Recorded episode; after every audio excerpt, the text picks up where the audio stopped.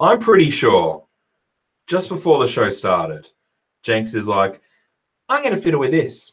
I'm going to do that. Fid- fiddled with absolutely nothing for the record. In fact, I said to uh, AJ one hour ago, I think you should get onto the system, make sure everything's Hey. all good, so Hey. we're not uh, dealing with it at the last second. And in fact, he did. But still, the technical issues arose. With 13 seconds left, Jenks is like, yeah, yeah, yeah, explain the boom. Let's turn the lights on. I'm like, settle down, relax. But seriously, welcome on board, everyone, to a, another episode of Card Authority Australia. Hello, everyone. Hello, everyone. Oh, Mitch, G'day. Wade, Pete, Don, Mason. Kane, Big shout out to young Mason Jack with and Robert. Robert. Yep. Wado, how you doing? Good day, Don. Yeah. Big man from over a BAM. Yep. Saw they hit a big milestone with their UFC page. I think they reached a peak membership level or something like that. Excellent. competitions going on. Very cool. Excellent. And we've got a very special guest in the studio today. Yeah, Matusa's here with us. The Minx. There's the Minx. jacket out of the way here. Yeah. Oh, oh. that was Oh, just my leg on the table, but wow. let's not worry about that. Well, it's all happening. G'day, Daniel. How are you? Pete, Pete, good to see you. Troy, Hello, Solly. Troy. Hey, Solly. All right. Well, look, uh, thank you very much as always for joining us at Card Authority. It's always fun to be here on Hump Day. Lots of things going on. We're not going to talk about Richmond tonight. Um, well, hopefully not too much. Yeah, the Mix is here. Mix, say hello to the Hey, fans. hey, How is everyone? Yep. So the Mix is in here just, uh, well, I don't know. He's like the work experience kid. He just wants to be everywhere. That's great. We love him. But uh, look, it's been really, really big a couple of weeks since we've last spoken to you. Obviously, um, it's fair to say the prestige frenzy or mania has probably dropped down a little bit. Yeah, But in turn, what we've actually seen is a new kind of frenzy and demand on all sorts across, of singles. across the board on all sorts Yeah. of stuff. And um, it's the, the the frenzy around a new release definitely lasted longer than what it has in the past. Like, Yep. harder, longer, like just bigger. Normally, when when a new release would taper off after one or two weeks, I feel like this one was just fans. kicking really hard for like a month. Um, so yeah, it's uh, it's it's interesting. People seem to have their sets done. Yep. And normally, what you would start Hey, to see Dale, how are you? historically would be like a pause between releases. Yep. People starting to replenish their bank accounts, Yep. sort through their cards, work everything out. But what we're seeing at the moment is, I think there's just so much new participation taking place. There is just demand pretty much across the board Yep. for previous releases, really particular types of cards as well. Yep. Um, it's it's it, it's really interesting what's going on at the moment, and it just shows the real strength of what's going on with AFL cards especially which is really in contrast to what's going on with a lot of other sports cards at the moment Yep. and the dip that they're taking. Well, So- look, we've obviously touched on a few times, not only with this release, but in the past, that the way now that the direction is going, that more stock is getting hands of the collectors.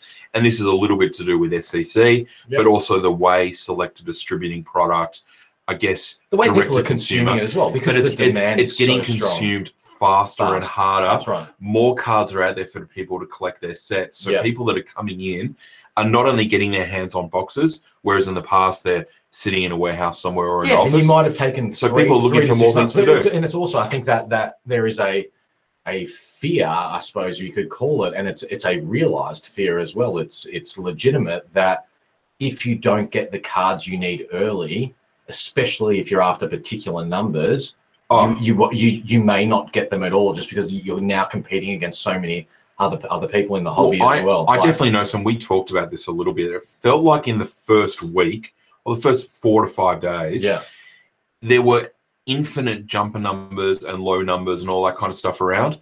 And now, oh you, can, you can't They're find gone. it anywhere. It's They're gone. Gone. i- if you're trying to chase those sorts of sets, they are absolutely What, what, gone. how much stock do you reckon is actually out there still, like sealed? Um, I would say what is there? So there's 700 cases.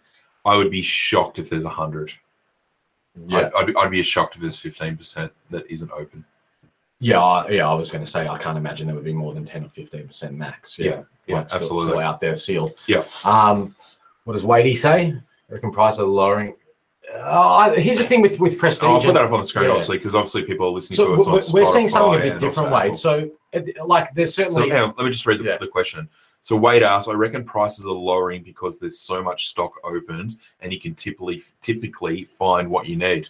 What do you think? I think it's certain cards which are printed in a higher quantity are lowering, but any cards that are desirable players or desirable teams are becoming really hard to find and it's having the opposite effect. They're going up significantly in value. Look at the cost of greens right now compared to where they were three weeks ago, and also the availability of the greens. They're not around. Yeah, they're not around, and it's also happening with the with the with the vote leaders as well. Um, probably Wade, I suppose, probably you're predominantly collecting GWS, so GWS is a little bit of an outlier because it doesn't have as much of a collector base. And therefore, after that frenzy of the initial collectors getting their sets done, you've now got all the excess GWS on the market. And I would say the same for teams like Gold Coast and, you know, there's a few there's a few of them but it's it's probably you yeah. know it's to a lesser extent now than what it was in the past with some of those teams like a year ago fremantle would have had plenty of excess at this point right now i don't think they do brisbane seems to be in the same boat this time around as well and then you switch it up to those higher side to the you know the more top tier sides in terms of the the fan base and collector base and yeah. the cards are pretty much unavailable. Like well, as, Ash, as Asher just said, their prices are lowering because most of the cards on the market at the moment are from lesser that, that's, teams. And that's yeah, that's exactly. And, and I can certainly speak from what we've looked at with um, through our eBay account that obviously has a a wide range of teams. Yeah, I'm getting tons of offers for Brisbane. Yeah, you know, whereas I think 12 months ago or 18 months ago. Oh, you, it would sit there for 12 You could buy your Brisbane yeah, cards, whatever you want. Yeah, that's right, whenever you want. And it would be interesting, obviously, if you're still on the line, Wade, about whether, I guess it's a small sample size because you're, you're still relatively new, but I wonder if any GWS collectors from 12 months ago are finding it the same or harder to get those cards yeah. this year. Because I would have to think it is a little bit more harder. I think for all teams across the board, because yep. you you not only got team set collectors, but you've got new master set collectors that have emerged, Absolutely. or you've got older master set collectors who have come back into the market yep. and come back into the hobby again. Actually, another question here from AJ Gribbs.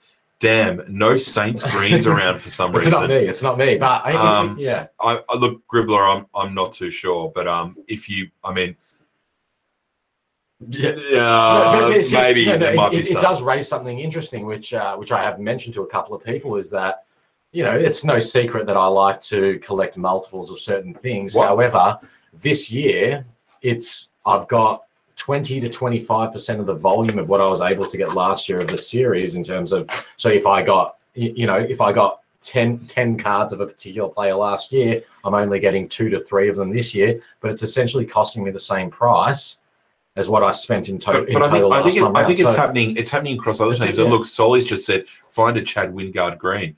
Impossible. And he's obviously a traditionally a very soft yeah. seller. And I think you're finding that across multiple players. There seems to be a player yeah. from every team. Yeah. And look, we can always exclude Richmond and I guess Collingwood to a certain extent. Yeah. Um, but there seems to be a player, and at least actually, one player from every team. Squids just actually nailed it right on the head there.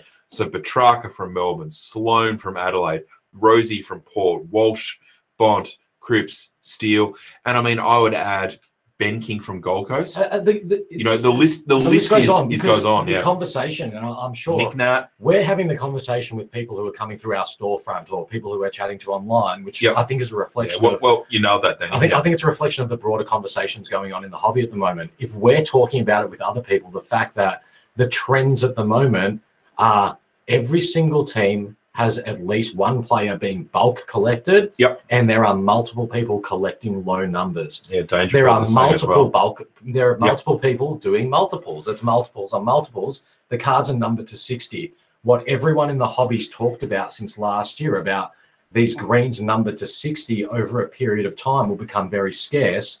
Yep. That that period of time is just compressing closer and closer as more and more people come through it's just the period's getting tighter. So instead of taking six months for the card to go from $30 to $100, yep. it, it's now opening at $50 and going to $200 yep. in three to four weeks, and then it's gone. Yeah, and look, Gribbs has just said that basically in his comment as well. It's a spot on there. Mid release of Prestige 2020 was when the hobby skyrocketed. Greens from 2020 early on you could get for 20 to 30 dollars didn't take long for them to rise exactly quickly. spot on and we've certainly noticed across a lot of teams, as you just said, the demands for greens, and we've been crying out this for ages. Yeah. Cards numbered to 60, and the, you know, it's no secret. We've talked the Brownlow vote getters from last Brown, year, Brownlow leaders this year. they're year. numbered to 80. It's the same People, as a footy's finest. The, the realization isn't, isn't there with respect to their numbers, and as a result of that, they may still be available now, some of them, But the reality is, They over a period of time, they dry up. Yep. All you need is a total of 80 collector, you know, 80 people to only be able to have one each of, of each of those cards. You know what I mean? So once you combine Wow. team collectors, subset collectors, and then master set collectors, Yep. plus your people who are doing multiples of particular plays and stuff, cards number to 80, that they they disappear very quickly. I still you know, this is not an attempt to inflate the value of the card. I very openly say I buy those cards for St Kilda, more than one of them, at when they're at these thirty dollar price points and stuff, because I truly believe in two years' time you won't be able to find any of them for under a hundred dollars. They won't exist, and they'll probably be a lot And more than that. And I think so. And look, Hayden, you just made a good point, which I'll get to in a second. But we talk about bulk collecting. Bulk collecting is not literally someone going and getting 30 out of the 60. no, But say more than one. But Yeah. someone like me, Yeah. I have two sets Yeah. going. And you know, enough people know that I've got a Richmond set Yeah. and I've got a Dusty set. So unfortunately for me, I need to get two of every To Dusty card. set, Yeah, So suddenly if you're talking marquees or greens, you're taking away five percent of the production run. immediately. That's Immediately. right. That's right. And there's a lot of people who are doing the same thing. Absolutely. And that's the thing. And as much as it can be frustrating sometimes that it's hard to get cards, So good. it's, so, a, it's a reflection. We wouldn't be able to have access to the cards if the strength of the hobby wasn't there because the publishers wouldn't Absolutely. be able to produce them. So, yeah, and so look, Hayden's asked a ripper question here. Why then is a green harder to get than marquees when marquees are numbered to 40 and they're going for more than marquees? So I'll, my take on this, you might have a different view, Mm. is that there's probably a perception because everyone that opens a box is getting at least one green. yeah, So they think, I'll just hang on to that.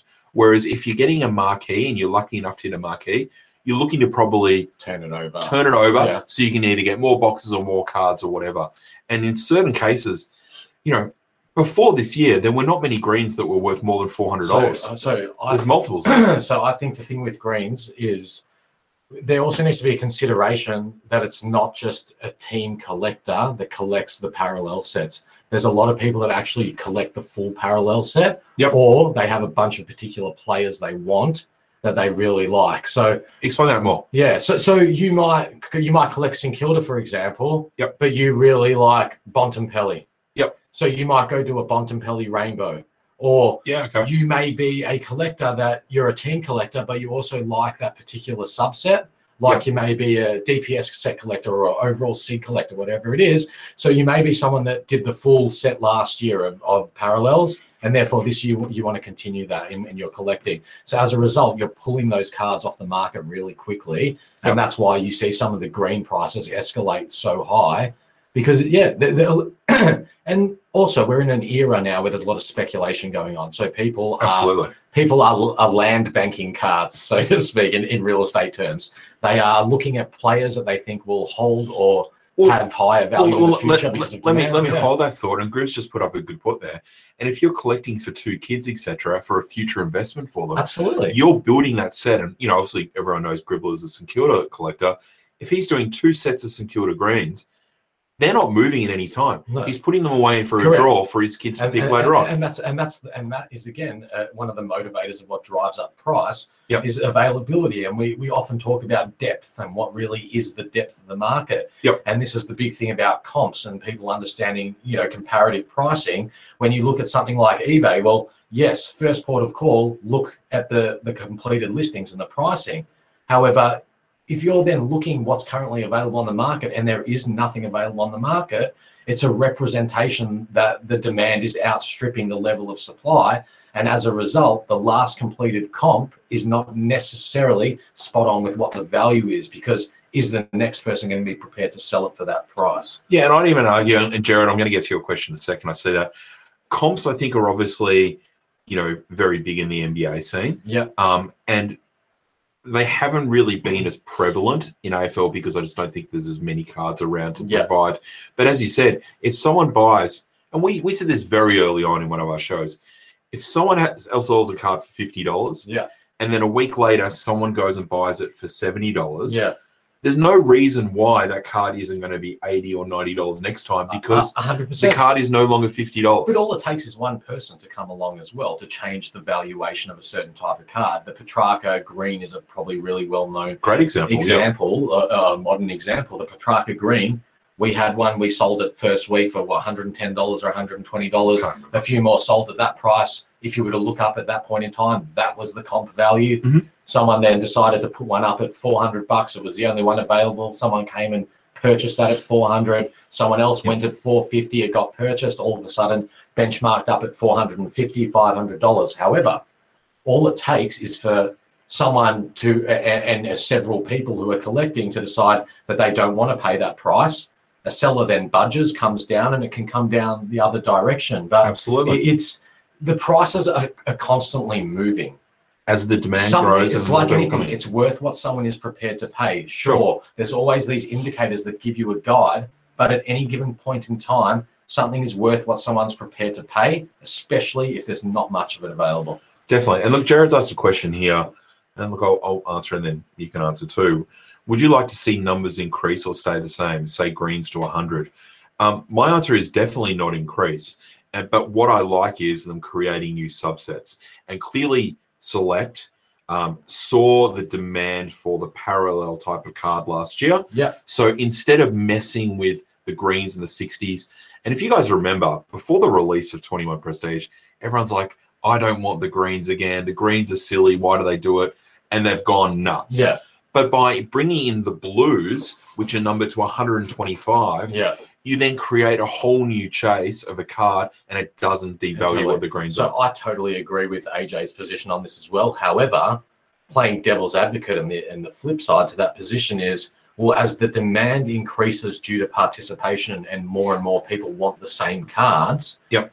At what point does something become unattainable because there's not enough and and turn someone off from being a collector and wanting to collect? And it's a really interesting one. And it's funny that we're talking about this, and and obviously this is coming out for those who are only listening and not watching. This is coming out of the comments at the moment from the from the viewers who are raising these topics. But I was uh, I was having a chat actually a couple of days ago with Sean Laffin, who's who's him and his brother run actually fast breaks, and we were talking exactly about this subject. And I, I was very strong of the opinion that dilution by increasing volume of print is, is, is what actually kills a product.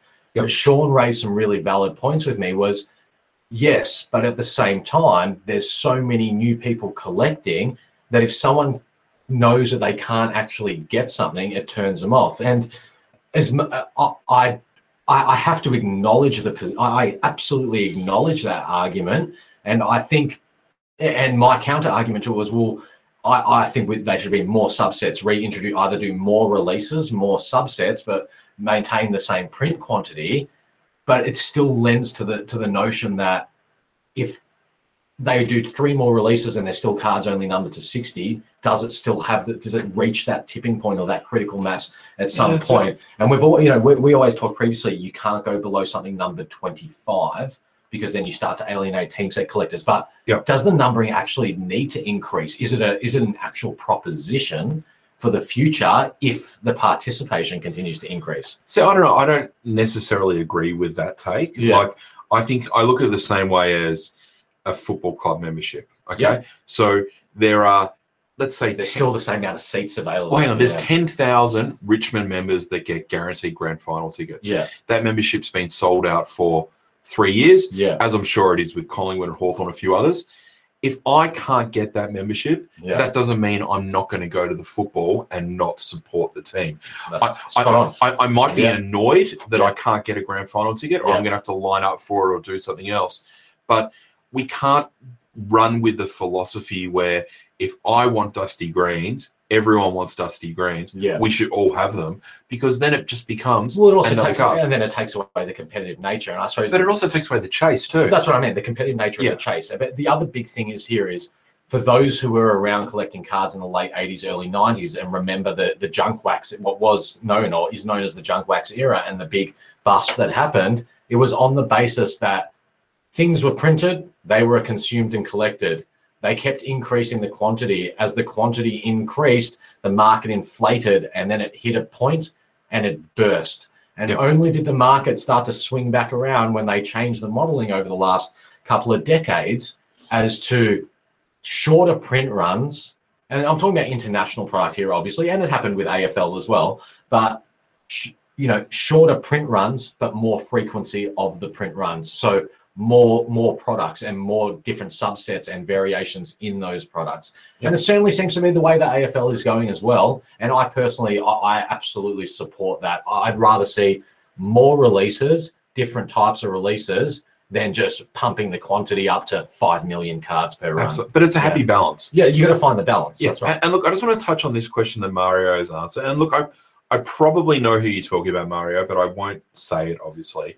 How do you feel about a collector hoarding two to three hundred greens from one club and leaving all other team set collectors with nothing? This does nothing for the hobby, in my opinion.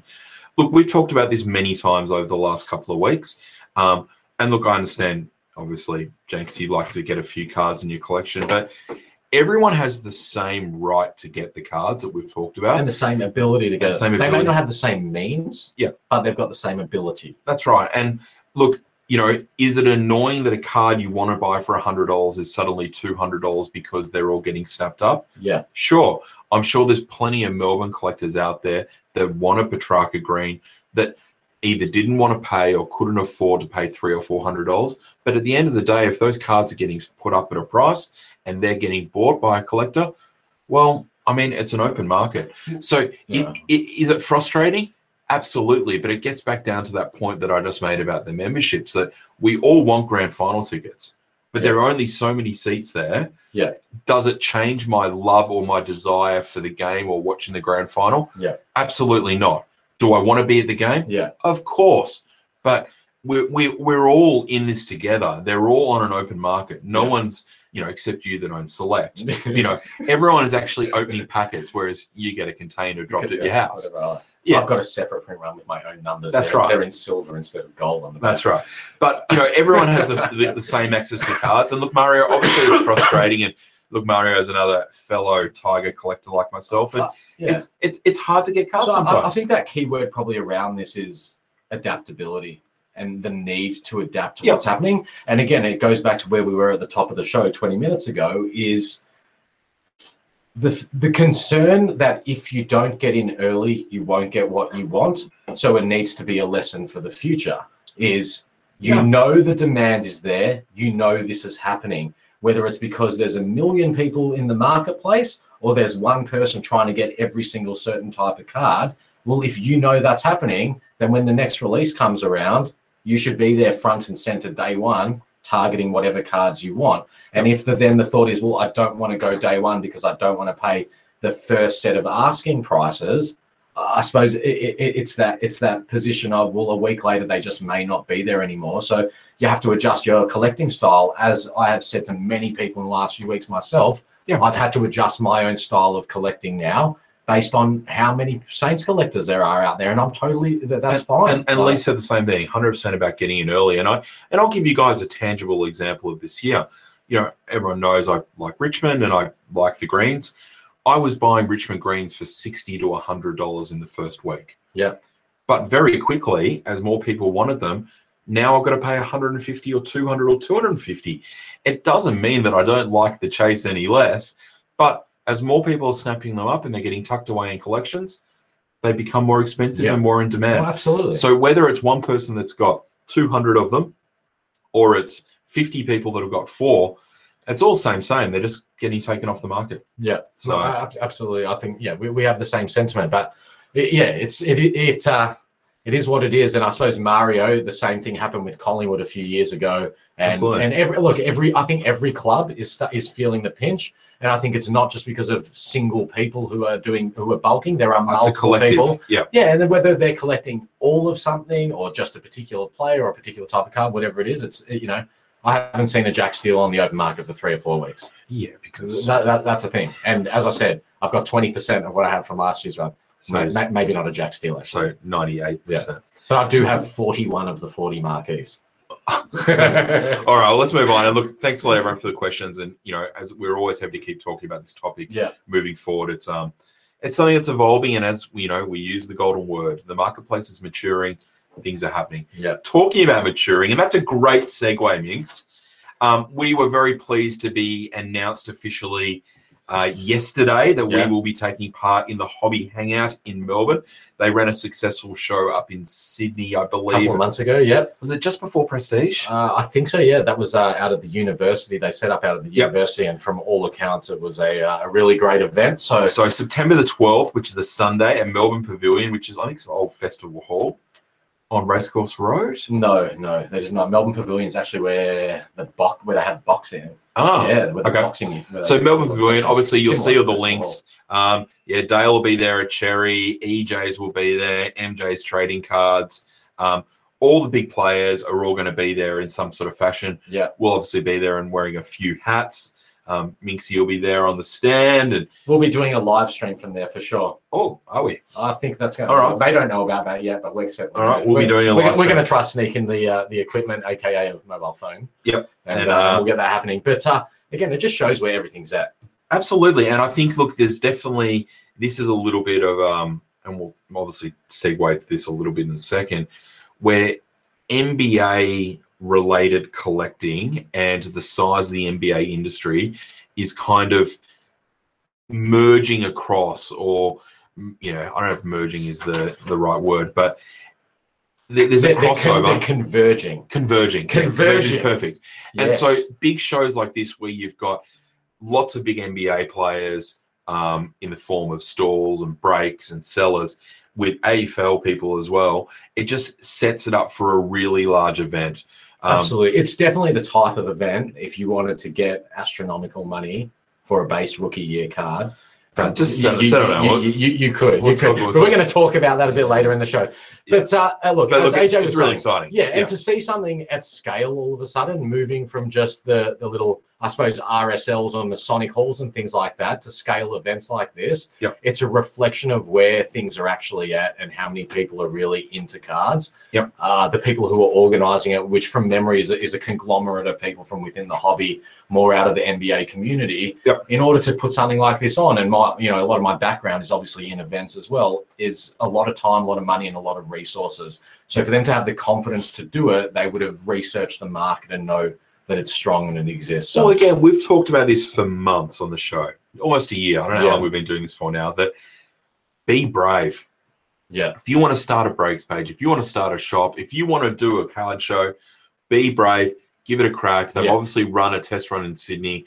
I imagine the Melbourne show will be um, incredibly successful. So look, we'll certainly be there and a form of RGB collectibles, but of course, Card Authority. We would love to see you all. Obviously, it's always great meeting people, and you know, Jenks might sign a few babies or do whatever he does. which is, Um, look, photos. Every photo's got a price. Every photo's going to price right. Um, but it'll be great, and I'm sure there's going to be some great things to purchase, not only from Yeah. the AFL level, but Yeah. also NBA.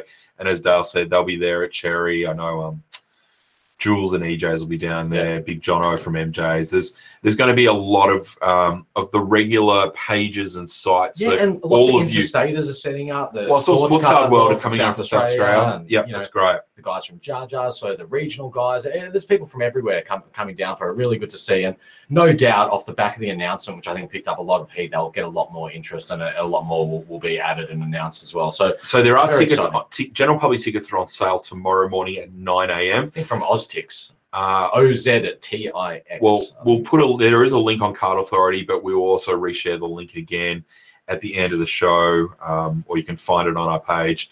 Go and register yourself for tickets and grab a ticket and come down and see us all. We will be there. It should be a lot of yeah, fun. it should be a good. It should be a good, uh, good day. all right, so Talking about good days, though, AJ. oh, There was a big record international sale over the last few oh yes, yes. which and there's some big numbers coming out as well, which are viewed in both a, a huge positive, but also a real negative light as well. Um, and this it doesn't really relate so much to to certainly the domestic AFL, NRL, local local product market, but it certainly does for the international product market and and how that inbounds into Australia. So we'll start it off with the, the big positive is that uh, what was it? The Steph is Steph Steph Curry? Curry, Yeah, yep. Steph a Steph Curry car sold for five point nine million US dollars. Yep. which is an astronomical amount, and it's probably is a bit of a uh, a pushback, I suppose, against the big narrative of the of NBA cards really dropping off at the moment. So that's a huge, another huge, huge record sale, and it's picked up a lot of publicity. And as we all know, publicity generates further interest, and more people come in. Yep. But to uh, to counterbalance that piece of news, June, the month of June, the biggest ever month of grading in the history of PSA, Yep. with a whopping what is it, seven hundred and thirty-six thousand cards graded. Yep. Now, let's keep in mind that they announced they were going into a pause and not taking submissions. Excuse me, so they could use the month of June to catch up. Yep. Because there's currently like a 12 month backlog. So they were certainly catching up a backlog. But uh, 736,000 cards just through PSA. Yep. So you'd, you'd have to think it's probably equal that on at Beckett as well. Uh, maybe, probably not. I'd say probably, and Dale might be able to give a better indicator. I think PSA is going pretty hard at the moment, Okay. but I would like to think, you know, that the backlog, That'd be the BGS would semi-aligned, wouldn't it? hundreds and hundreds of thousands still. Yeah, Yeah, of Pro- course. probably not that amount, but it would still be significant. And I would think when Beckett comes back from their halt as well, Yeah. their submission hold, they'll be. Minx, I think you were saying similar. that's 24,500 cards a day. Yeah, 24 and a half thousand cards a day. Now, just to give us a bit of context, guys, uh, I saw a couple of days ago an infographic, and I don't actually have it here, that was indicating that prior to 2018, most years prior to that for the last 20 years, so between sort of 2000 and 2018, they were grading anywhere between 5,000 and 40,000 cards for an entire year. So let's just take that again in context more cards just got graded in the month of June at in PSA than what I believe is the entire previous history of the company. Pretty crazy. It is a crazy, crazy thing to think about. And on one side of the coin, it represents the absolute scale of the demand and interest in trading cards, sports, and gaming. This is not just basketball, it's everything, everything that gets graded card wise. But it's also scary to think that the market could get flooded with another 700,000 odd slabs from a single freight shipment, basically. That is a huge volume of cards to all come out at one point in time. And I suppose it begs the question what percentage of people keep the cards that come back from grading versus who was sending their cards into grade to flip? Well, as we know, the the the the, the nature of NBA, and I'll, yeah, I'll get to that. And the nature of NBA is obviously a little bit more speculative than AFL. Yeah. So you would think at least half of those are getting somehow flipped or something. But I thought an interesting bit of data I saw was that over 50,000 Jordan cards Yeah. were in that batch of 736. Yes. 50,000 Michael Jordan cards. So someone's heard something, they've heard the buzz, they've seen something on TV, they've gone and opened up an old folder. Hey, I might be sitting on a house. I'm going to send it in. the reality is that's what it is because people aren't opening packs of Prism, pulling Jordans out and getting them graded. That is people going through their childhood collections in their parents' garages, attics, spare rooms, whatever it is, all over the world, plucking those Jordans out, sending them in to get graded, Yep. thinking they're getting million dollar cards back. Yep. That is absolutely what's going on. And What does it mean for the market? I I, I don't know. I don't know what's And what's Dale, going obviously, who has a, a really good snapshot of what's going on with Beckett. Beckett are just as far behind in numbers, but they have a lot less graders and staff, etc. So it will take way longer to catch up. takes 12 is 12-ish months to train a grader fully, so you can't just send someone over to fix the problem straight away. And I think that's certainly been acknowledged that even when PSA did the pause, everyone's like, we'll just build another office, Yeah. go and get another 200 graders or whatever. Yeah. You, this is a very specialized field. Yeah. And you know, I've seen a couple of comments earlier. Obviously, CGA in Australia, who, and look, we, we've we talked about CGA a little bit, and I don't really want to get into the debate of what's better or who's worse or all that kind of stuff. But I'm hearing that they're even hitting some delays now because at a fifteen or twenty dollar price point, people that just want to get cards slabbed, they can't send them to PSA or Beckett, Yeah. so they're looking at other alternatives. Yeah. And everyone is filling the backlog. Yeah. There are so many releases and so many cards coming out. Yeah. Everyone is sending it off to So, grading. just going back to what Dale said, and I'm, I'm actually really intrigued by what you think about this and other people as well, Dale. For the guy, people that don't know, Dale Edmonds, who's on the chat at the moment, is from Cherry Collectibles, but also he does all the grading submissions for Beckett and for, for BGS, so has a lot of insight into it. And Dale, we certainly appreciate anything that you are able to share. But uh, so I'm feeling like if there's about to be a mega flood of PSA coming to the market, does that mean because the population of BGS is then becomes much lower compared to PSA, do we see a transition here of BGS 95s starting to go back and be worth more than PSA 10s, for example?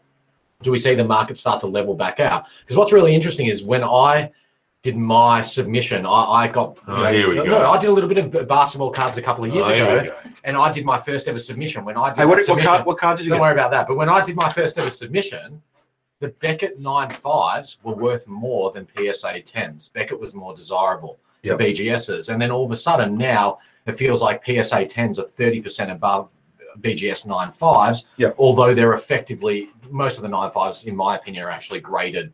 They, they, they look better, or that they seem to be more technical in terms of, of how PSA grades, especially with the centering and everything. So, Yep. do we, are we about to actually see a shift now because it all becomes about population? There's now so many graded cards on the market. Population is the most critical factor. I love how like about 15 comments have all popped up. Oh, the old black label janky. Everyone, everyone knows the story. Hey, Uh, Hey. Go on, tell the story. basically the story is at Logan Paul's next fight, he's going to be wearing the Ja Morant black label on his necklace. Bang, a million dollars, baby! All right. So No, yeah. that's, that's it. So look, obviously it's going to be a really interesting thing, and you know, to tie this in a little bit back with AFL, which is obviously what a lot of you guys are interested in. We've been talking ages, and that there is there is most likely going to be a shift at some point where graded cards become more prevalent in Australia. I definitely don't think we are at that point yet. Yeah. I think certainly cards going through CGA and getting people used to more cards in slabs could be a good step to that. Yeah. Um, you know, there's no secret people know I've sent some cards off to PSA. There's lots of people who have sent cards off. If we then go back to what we spoke about about 20 minutes ago about when Select or whoever it is, you know, does more releases, if there's more releases and there's more different cards, does that then open the door for more things like grading? Yeah, because well- because people are like, okay, well, there's 60 greens and 60 purples and 60 minxes and whatever. Well, let's go and try to find what the better ones out of those are. yeah. So then you're reducing re- reducing the population. Yeah. And look, as many people know and has, has been discussed before, and obviously we do talk a lot about AFL here because so much of our listener base is, is AFL and we're very ingrained in it. Traditionally, the AFL cards have a much higher volume of numbered cards than what short print American or international cards do. true.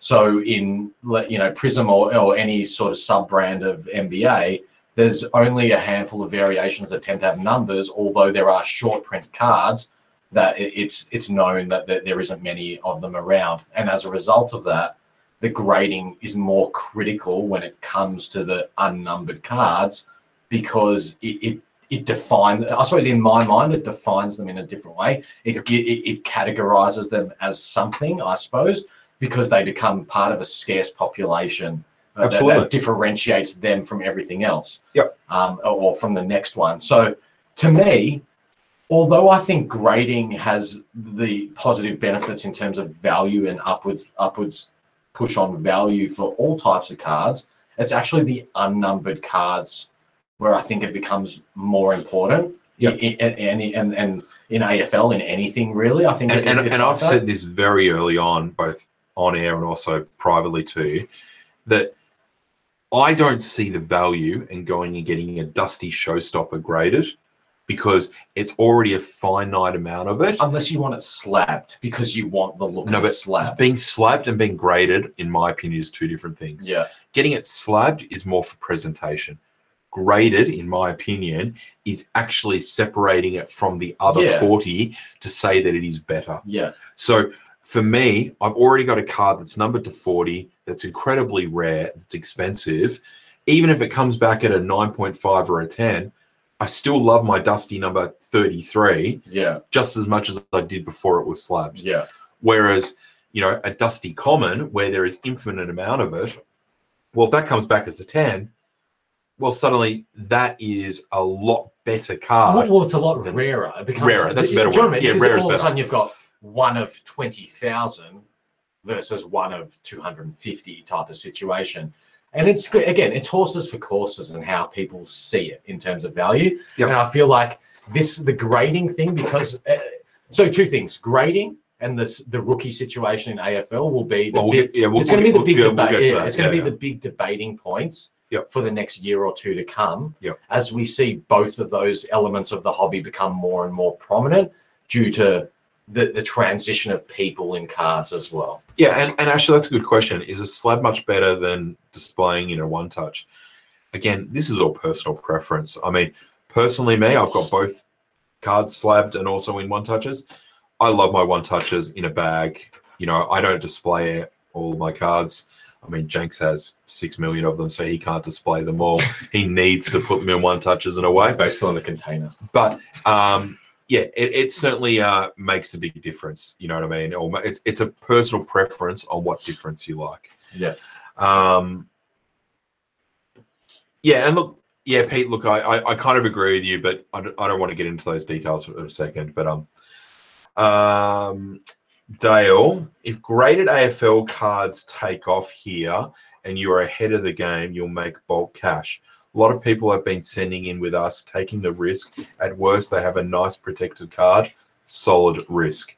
and and that seems to be what's going on and i Yep. personally am aware of a multitude of different people who have sent off a significant amount of cards Yep. to cga to psa I, I had made a statement to aj earlier today that i thought there was currently across all the graders. There was currently several thousand afl cards being graded as we speak. Yep. like probably i, I think there's around two to three thousand afl cards currently across all the graders. When they come back who knows? But they're definitely it's happening.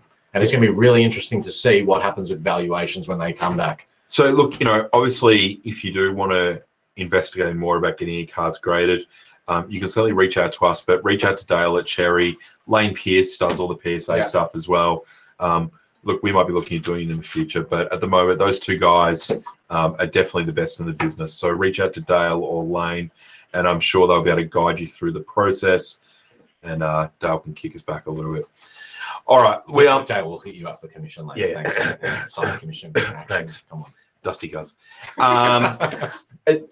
It's a good little again nice little segue to talk about the great debate that's been going on this week. Um what do you oh no don't worry don't worry i got my props ready. Oh, um there's been lots of talk in the community about rookie cards and especially in afl and what is a rookie card? Is there a rookie card? And hang on what are you doing? Sorry. oh shit. So I'm just Oh. turning, I was just looking really dark over here, so I'm just going to turn on this extra little light. oh my goodness. Sorry, mate. Hey, that's better.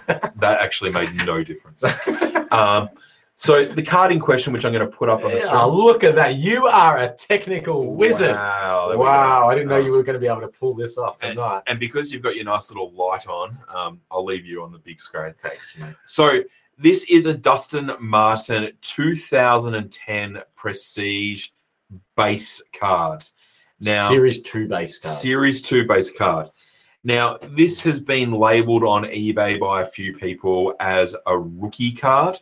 And um, look, you know, I, and we've said this many, many times, um, everyone needs to do research as a seller or a buyer.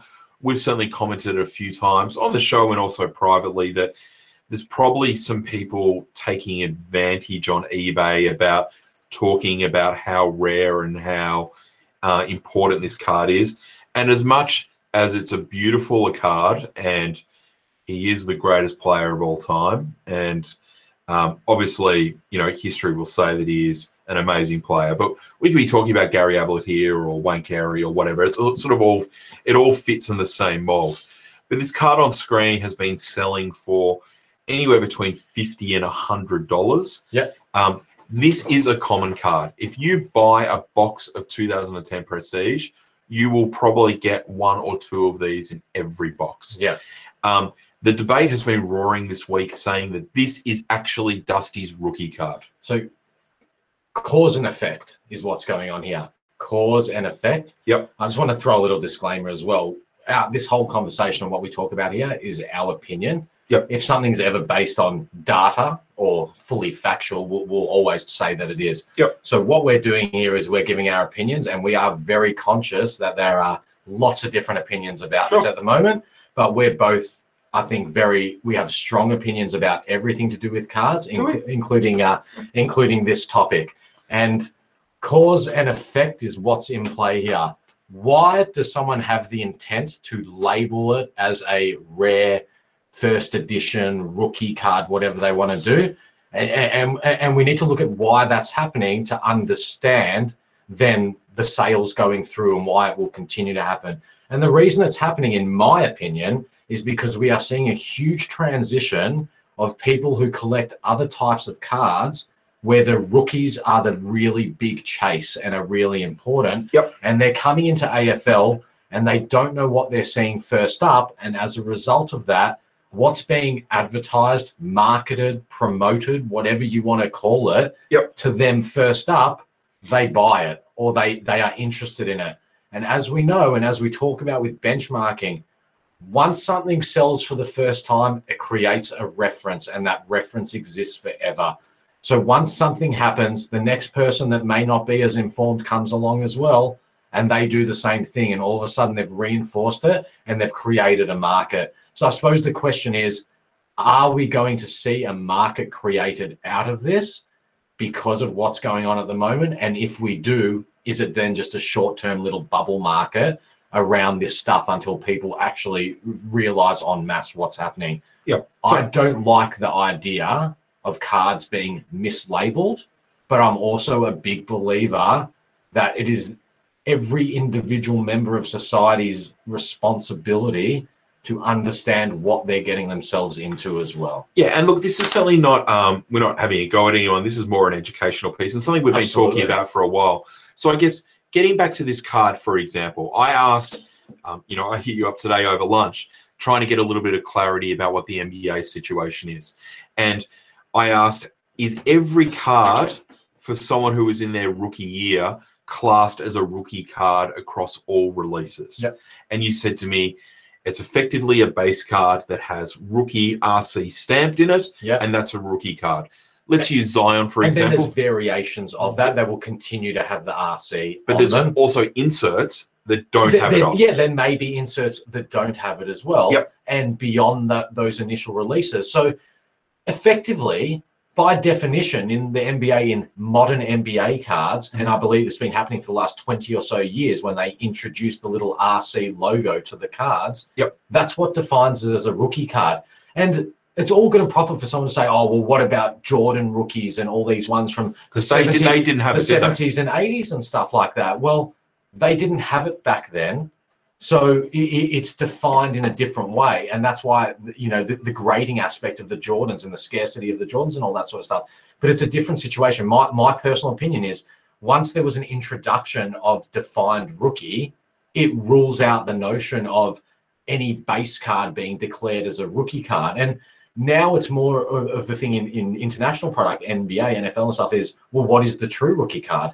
Is Yep. it the first release for the year? Is it the 30th release? Or, or you know, what is it? So Yeah, so that then brings the question on. So after we, you know, I got a little bit more information and I kind of knew the answer to this to myself. I'm like, okay, let's go and see if we can actually identify what the rookie card may be for Dusty.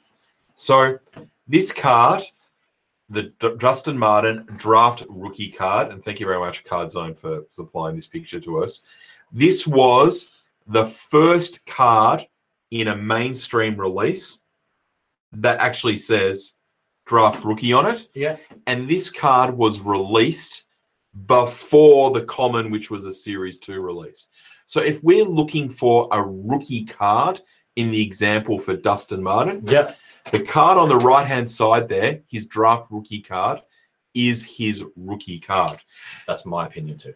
But something that I got into a conversation with the other day, and I notice Mink's now on screen with our chips, um, that there's a big difference between a rookie season and a rookie card. We are not the same as the NBA.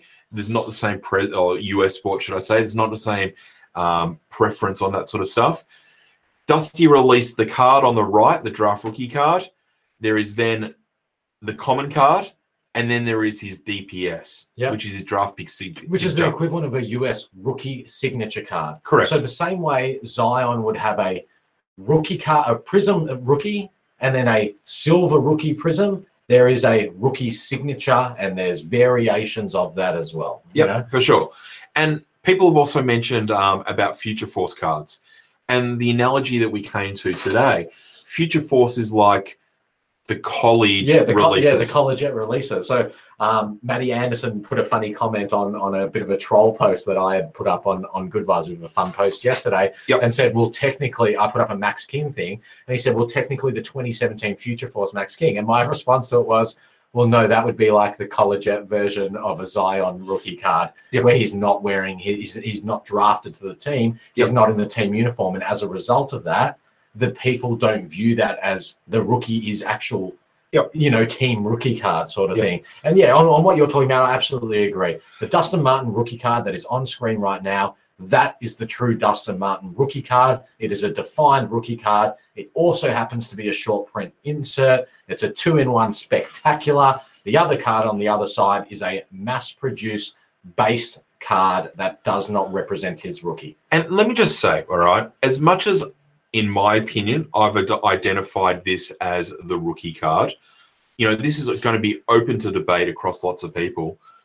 We don't have rookie cards in AFL. AFL is a is a unique sport. We've got Series 2 rookie cards. They're called rookie cards, but they operate in a different Well, way. aren't they more draft pick cards? No, they're rookie cards. They're still, and they've got, they actually have the RC so what were the cards called in dominance last year? rookie cards. Were they? Yeah, they're all rookies. So, and that's my, my, my, and that's my position is that AFL cards now and all the way Oh, back First to time I've been wrong in all, all, history. all the way back to 2010, 2011, whenever this Dusty Prestige is from. Yep. The reality is, Series Two every year either has a draft card or a rookie card, and a draft pick signature or a rookie signature or whatever it is. They are the rookie cards. I, I, I'm, I'm sorry, like I'm strong of the opinion that other Dustin Martin is not a rookie card. Someone changed my mind. Yeah. And look, you know, we can certainly have many debates about this, but um, in my opinion, the card on the right that says draft rookie is Dustin Martin's first card. It's his rookie card. The card on the left hand side is his first base common card. And uh, Danny, no, I'm saying the opposite. The color, the college, the college jet cards are actually worth less. And I know this from experience because I once went in a break. I didn't know what I was buying into. It looked sick. They said there was going to be diamonds inserted in some of the cards. I hit the absolute nut card of the whole briefcase thing. Minxie, you'll know what it was. I hit the nut card of the briefcase. It had a diamond in it. I'm like, yeah, this is the shit. It's a signature with a diamond, all this sort of stuff. And unfortunately, people that PC'd the player were just like, no, it's the college version. We're not not too keen. Yeah, and look, Dale just made a really good point here. And, and and again, as we said at the start of this conversation, this is just certainly our opinions. Um, nobody is the boss of what a That's rookie right. is or not. Whether it's the first card or every card from the first year, the market will decide that. And Dale, I 100% agree with that. And as I said, I think this is a debate that has no correct or incorrect answer.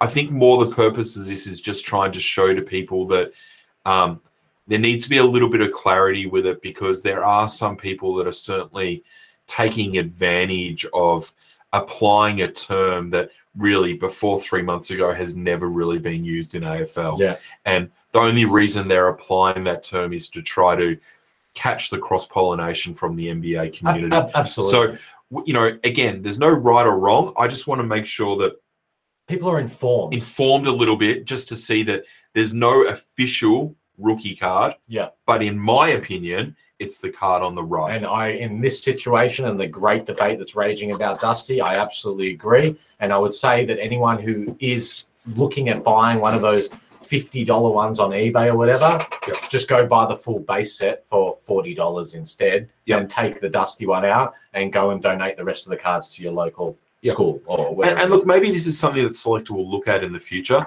as we See what Gribbs says. Oh, great sorry, great comment by Gribbs. Yeah. Yeah, well, I mean, let me get rid of those. Um, Not get rid of you, Gribbsy. We'll get rid of the No, images off the screen. um, simple fix: select put RC on all their all there. the players' first series of cards, rookie card, DPS. common, green, etc. I mean, absolutely, but also it doesn't mean that we necessarily have to go down the same path as what US sports are. Yeah. Why do we need to stamp them with rookie cards? Oh well, and and that's the thing. I suppose If we have a rookie if card you in Series two. ac- if you actually have a subset which is rookies, which we do in series two, Yep. does stamping the cards actually then take away from? That's a great point. You know, take away from from. Yeah, I don't even know what what to call it. I, I don't know the importance of the actual rookie subset as well. But yeah, it's we are seeing the rise of rookies, DPSs at the moment, and it's all based on speculation. Yep. The speculative aspect of trading cards comes from the US sports market. As the hobby in Australia grows and the different genres of cards cross pollinate, to, to use your term, we will see it happen more and more. There is no right or wrong as to how someone collects. There's no right or wrong as to how someone buys cards. Yep. I think there's ethical issues with people who take advantage knowingly of others by in in the way they do things, and I think people need to educate themselves, and it's the responsibility of every person and to educate each other and help each other out and make sure they know what they're looking at. Yeah, and Wade made a good point here, kind of sort of similar to what I said. We don't call drafted players rookies. Yeah. It's it's not it's not a term that is um, adopted as strongly Yeah. in a, a US or sorry in Australian sports versus international sports I, and US sports. I, I know when I refer to something from last year, I call it the draft class, not the rookie class. yeah, When we, it comes to AFL, Yeah. there's a draft combine, not a rookie combine. but look, this is certainly something that um you know is a debate that we can It's certainly topic. It's a hot topic and everyone's sort of you know got great opinions about it. And you know as we said at the start and as what dale said too there is no right or wrong answer here. Um oh what am i doing here? Um so you know certainly let's keep this debate going. I'll put a post up tomorrow on card authority and everyone can give their opinion about it as well. But you know i think one thing just to close out on this is there an opportunity in the marketplace now where you've got certain players whether it's Dusty, Ablett, Pendlebury, Wayne Carey, Tony Lockett, whatever, that their first series cards now suddenly become more valuable if they're graded or they're in good condition or whatever they might be than perhaps they were six or 12 months ago. Because the market is maturing and people are looking to find value and more collectible things and all that kind of stuff, is this going to create a new subset or a new type of collecting where people are going to go back and look at first series releases or first year releases of. And, and it's a really interesting one because obviously, as we go back further in time and we go back to tho- that era where cards didn't have a perceived big secondary market value necessarily, they were they were you know created in huge quantity and they were distributed and dispersed in huge quantity. A lot got destroyed and they weren't taken care of as a collectible item, I suppose, by, by many people. Yep. So yeah, it, it's I beg it, it- it's like it's like the 1980s Fleer cards and stuff like that that don't necessarily define them as with the RC. Yep. And does it happen? I, I don't know. I haven't actually probably thought about it enough to really form a position on it. But it's a very it's an interesting proposition. I, I can just see how the market matures more and people, you know, for me as a Dusty collector, and look, you know, granted, probably not a good example because I got everything with Dusty, but if you're liking Dusty cards now, why wouldn't you go back and try to get some of his earlier stuff Yeah. that is more rare and more special and Yeah. there's not so much of it? Sure. You know, it's all about finding things to chase and different ways of collecting, which we've talked about many, many times. Yeah. So I think, look, it's a strong debate, and thank you, everyone. Look, I haven't got to everyone's questions there, but I hope we've got sort of opened up people's thoughts about it enough. Um, again, we're not saying we're right or wrong, um, but it's a great debate. And again, people just, if you're new to the hobby, just do some research and have a look because, yeah, it's it's certainly, in my opinion, it's crazy that people are paying that sort of money for a common card because that's what it is. It's a common And, card. and- and it's a common card that's not scarce. There's a huge yeah, amount of there's, there's, I've got a pile of them. like if if it was a you know. short print card, totally different story. But it's Yeah. it's just not. It's not. And calling it that a rare card, it's it's it's not. That's yeah. It's not. It's just not. Um, all right, well let's uh, let's get to everyone's favorite part of the show, which is unicorn hunting. Um, we've had a couple of quiet weeks in the stable. Just uh, obviously got a few things on, but we've got a ripper for you today. And I did say that we were going to open up unicorn submissions for Prestige 2021 last week. And thank you for everyone that's been sending them in. If there are any cards for Prestige you are looking for, make sure you jump on the cardauthority.com.au website and submit a unicorn. Likewise, we have our unicorns we're still chasing. So if you've got any of those cards, have a look at the gallery and let us know.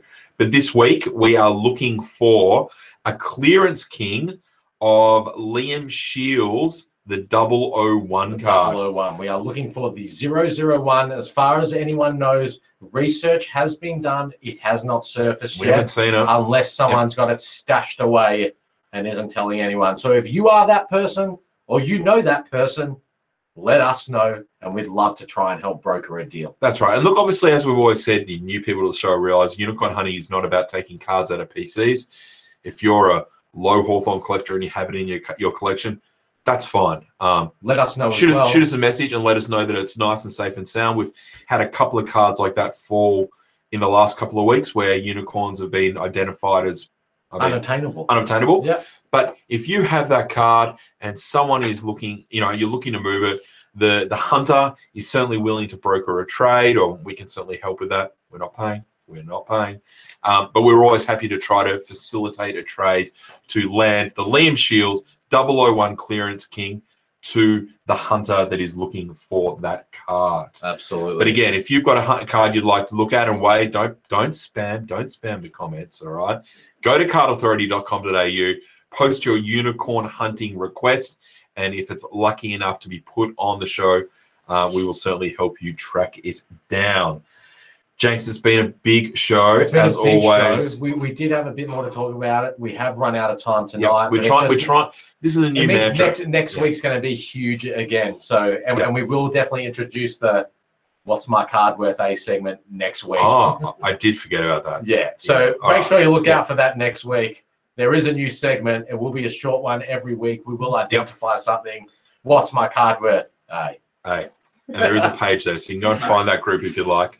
Um, but yeah, we'll talk about it. Sorry, I did forget about that. I know that's your pride and joy, James. forgiven, mate. Forgiven. Well, uh, but look, thank you everyone for joining us. Thank you for everyone's contribution. As always, you can catch our shows on Spotify, Apple Podcasts, YouTube, and of course on the website cardauthority.com.au. Janks, amazing as always. Mate, you're the man, AJ. You are the man, and everyone out there, as AJ said, feel free to hit us up. You can find us on Facebook. You can find us within the various communities. Yep. Always approachable. Maybe don't have as much time as we would like at the moment, but feel free, feel free to hit us up and uh, and yeah, we look forward to next week's episode, and we're going to try and bring these back a bit more frequently whilst we've got time over the next few weeks. Yep. Before the next big releases come. Yeah, which uh yeah, still we don't have any information, but imagine that'll be in the next well month or so. But anyway, thank you, Janks. Thanks, Minx. Thanks to all you guys, the viewers. Appreciate all the messages, the private ones I've been getting as well on my computer. You guys have a great night. Stay safe, and until next time, we will catch you later. Ciao.